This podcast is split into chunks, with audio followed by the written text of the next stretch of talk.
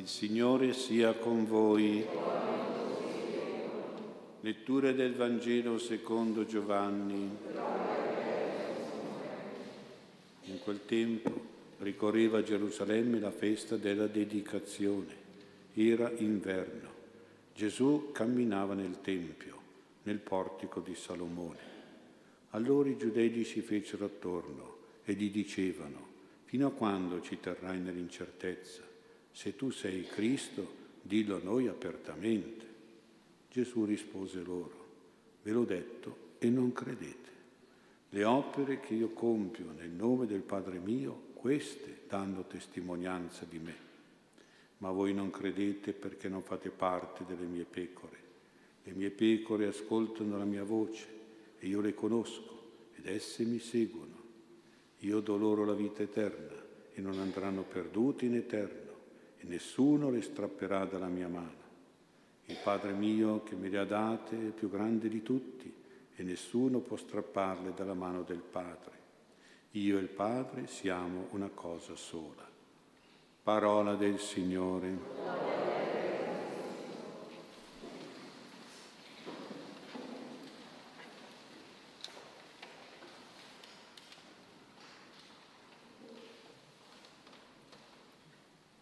Sia lodato Gesù Cristo.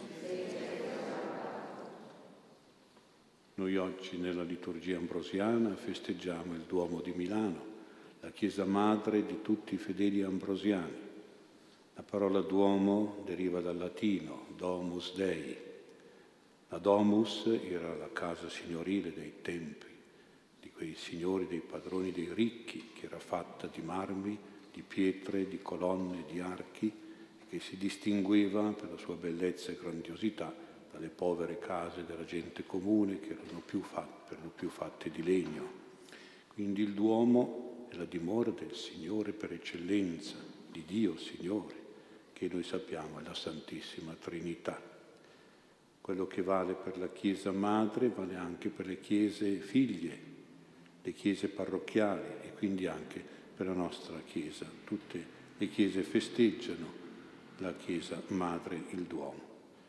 Nelle nostre chiese noi siamo quindi accolti e siamo benedetti da Dio, dal Signore, dalla Santissima Trinità. Siamo benedetti e accolti da un Padre Celeste che ci ha reso figli suoi nel battesimo, da un Figlio Dio che ci rende fratelli attorno alla sua parola e alla sua Eucaristia, da un Dio Spirito Santo che ci rende tutti amici e compagni nella comunità cristiana. È con loro che la figliolanza, la fraternità e l'amicizia sono le parole d'ordine, le parole lascia passare in senso morale, sia nell'entrare in una chiesa, sia per uscire da una chiesa. Mi piace pensare che entriamo in chiesa come figli, stiamo in chiesa come fratelli e usciamo di chiesa come amici. E quindi la chiesa, dal Duomo fino alla più piccola chiesa diocesi ci aiuta ad essere così, figli, fratelli e amici, e quindi ad assumere questi sentimenti fondamentali importanti che ci rendono degni di entrare in Chiesa, di far parte della Chiesa.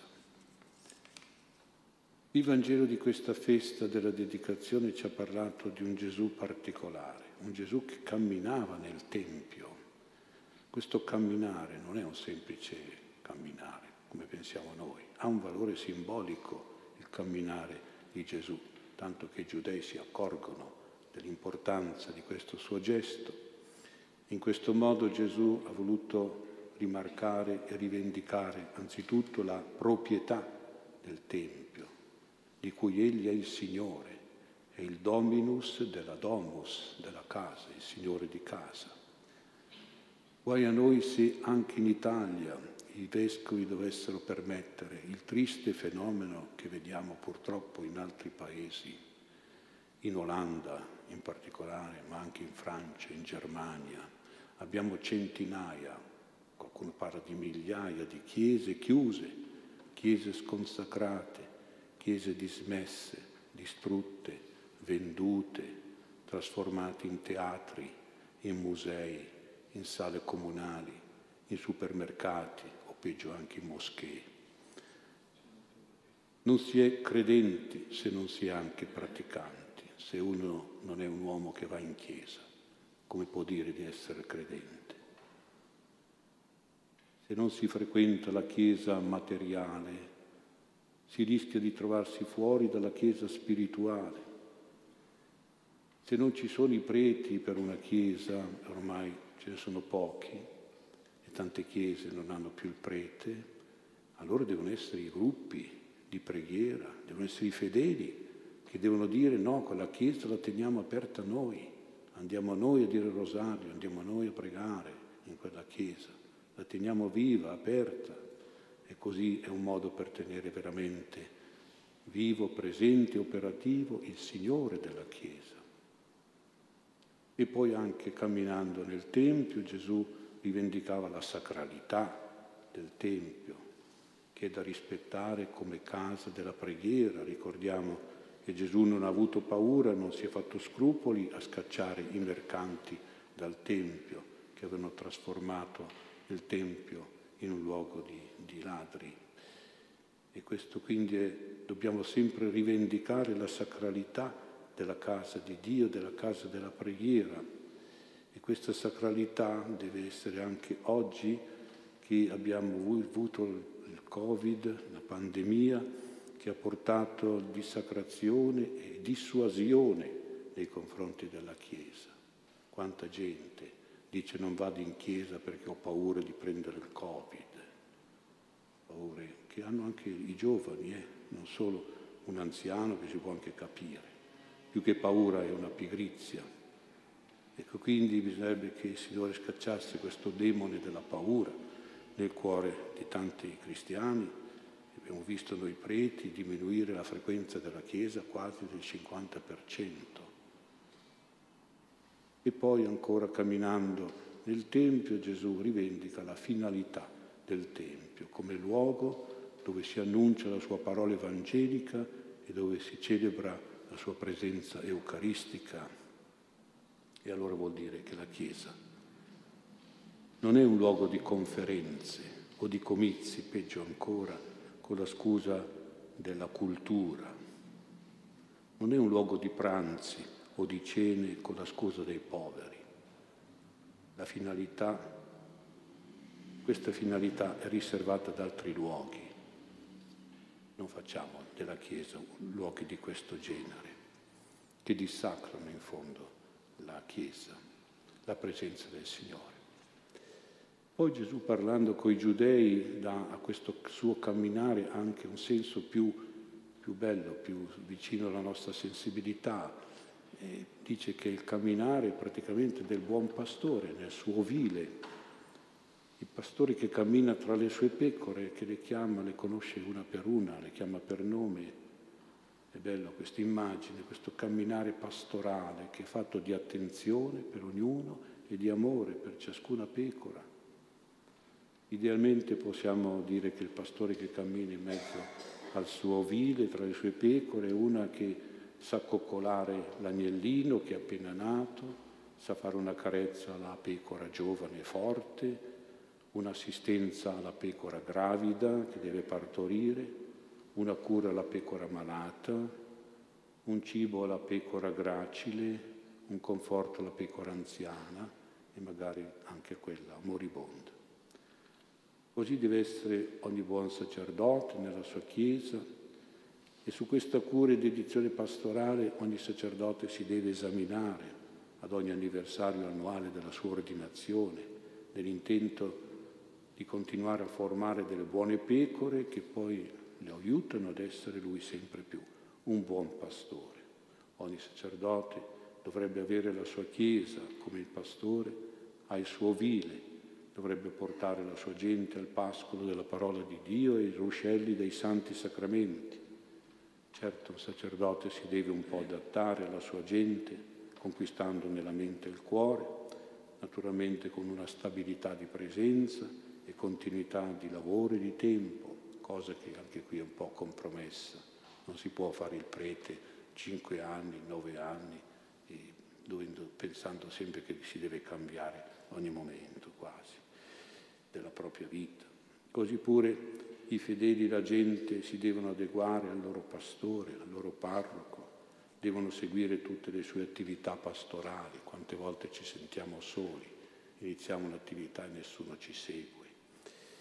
Il prete non deve essere un manager sociale né un funzionario burocratico della diocesi, un sacerdote deve essere veramente un pastore di anime. Ma come devono essere le buone pecore, cioè i buoni fedeli? Gesù dice una cosa che forse non si trova in altri passi del Vangelo, che è molto bello. Le buone pecore sono quelle che credono non solo nelle sue parole, ma anche nelle sue opere, le sue opere di Cristo, di Messia e le opere del Signore come Messia divino sono opere miracolose, prodigiose, compiute, dice Gesù, nel nome del Padre suo. Chi crede in Gesù come noi deve credere non solo alle parole del Signore, ma anche alle opere e ai miracoli di Gesù. Ma non i miracoli che ha fatto nel Vangelo, ma quelli che fa oggi, continua, perché Gesù è vivo, è presente in mezzo a noi. Se uno crede ai miracoli, e sono pochi quelli che ci credono, i miracoli di Gesù li vede nella sua vita, li vede nella sua storia, nella sua esistenza e Gesù è felice di farglieli vedere sempre di più e quindi moltiplica i suoi miracoli per lui se veramente noi ci crediamo. E parlo dei miracoli della nostra vita, in presenza nostra, non dei miracoli dopo la morte per fare beato o santo qualcuno. Quelli sono altri tipi di miracoli.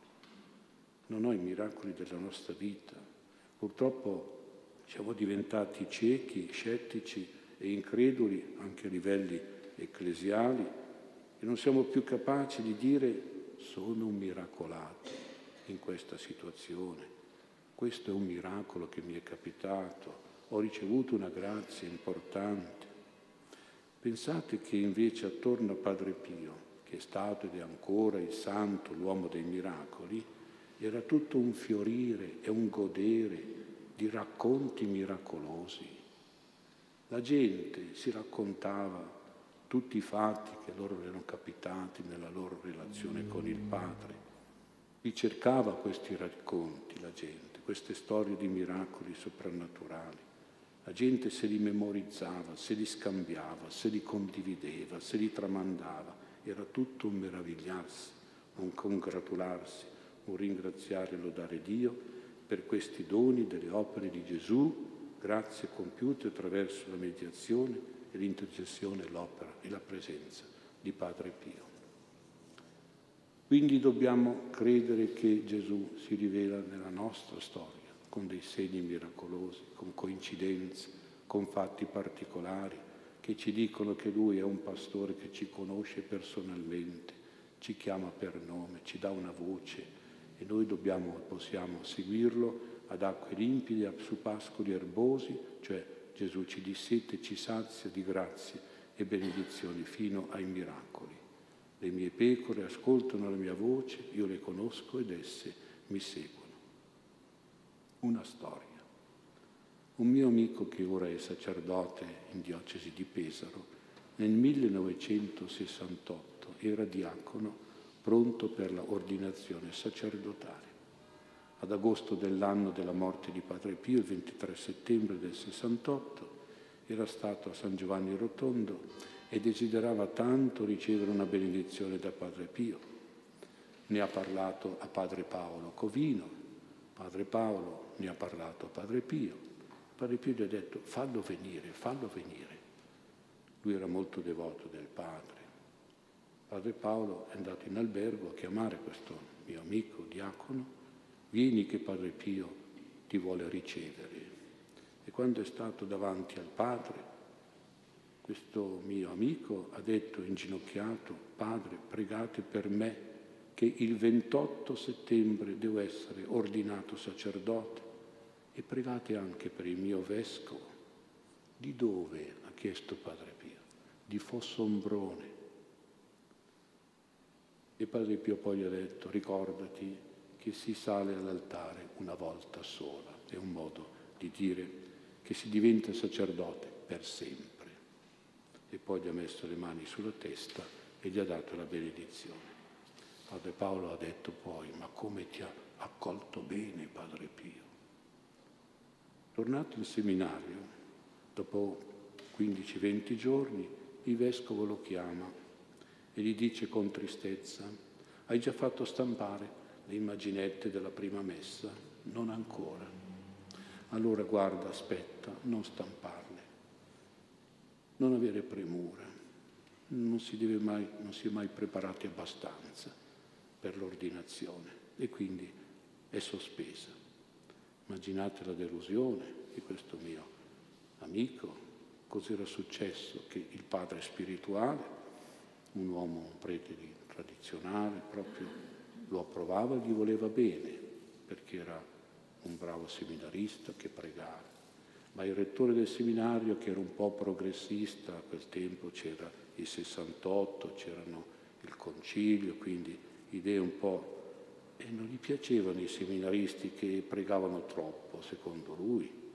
Ecco, quindi chiaramente aveva parlato male al vescovo di questo mio amico diacono e allora l'ordinazione era sospesa, forse probabilmente era per essere quasi annullata. Questo mio amico telefona a un altro suo amico che era un figlio spirituale di lungo tempo di Padre Pio e questo gli ha risposto, guarda che se a Padre Pio tu hai detto la data del 28 settembre, sarà così, abbi fede. Non era facile aver fede perché le parole del vescovo erano belle e chiare. Solo che dopo una settimana, ecco che il vescovo lo manda a chiamare, questo diacono, e gli dice tutto sorridente, felice, festoso, dice, prepara, fai stampare le immaginette, fai gli esercizi spirituali, ti ordino il 28 settembre. E così è stato.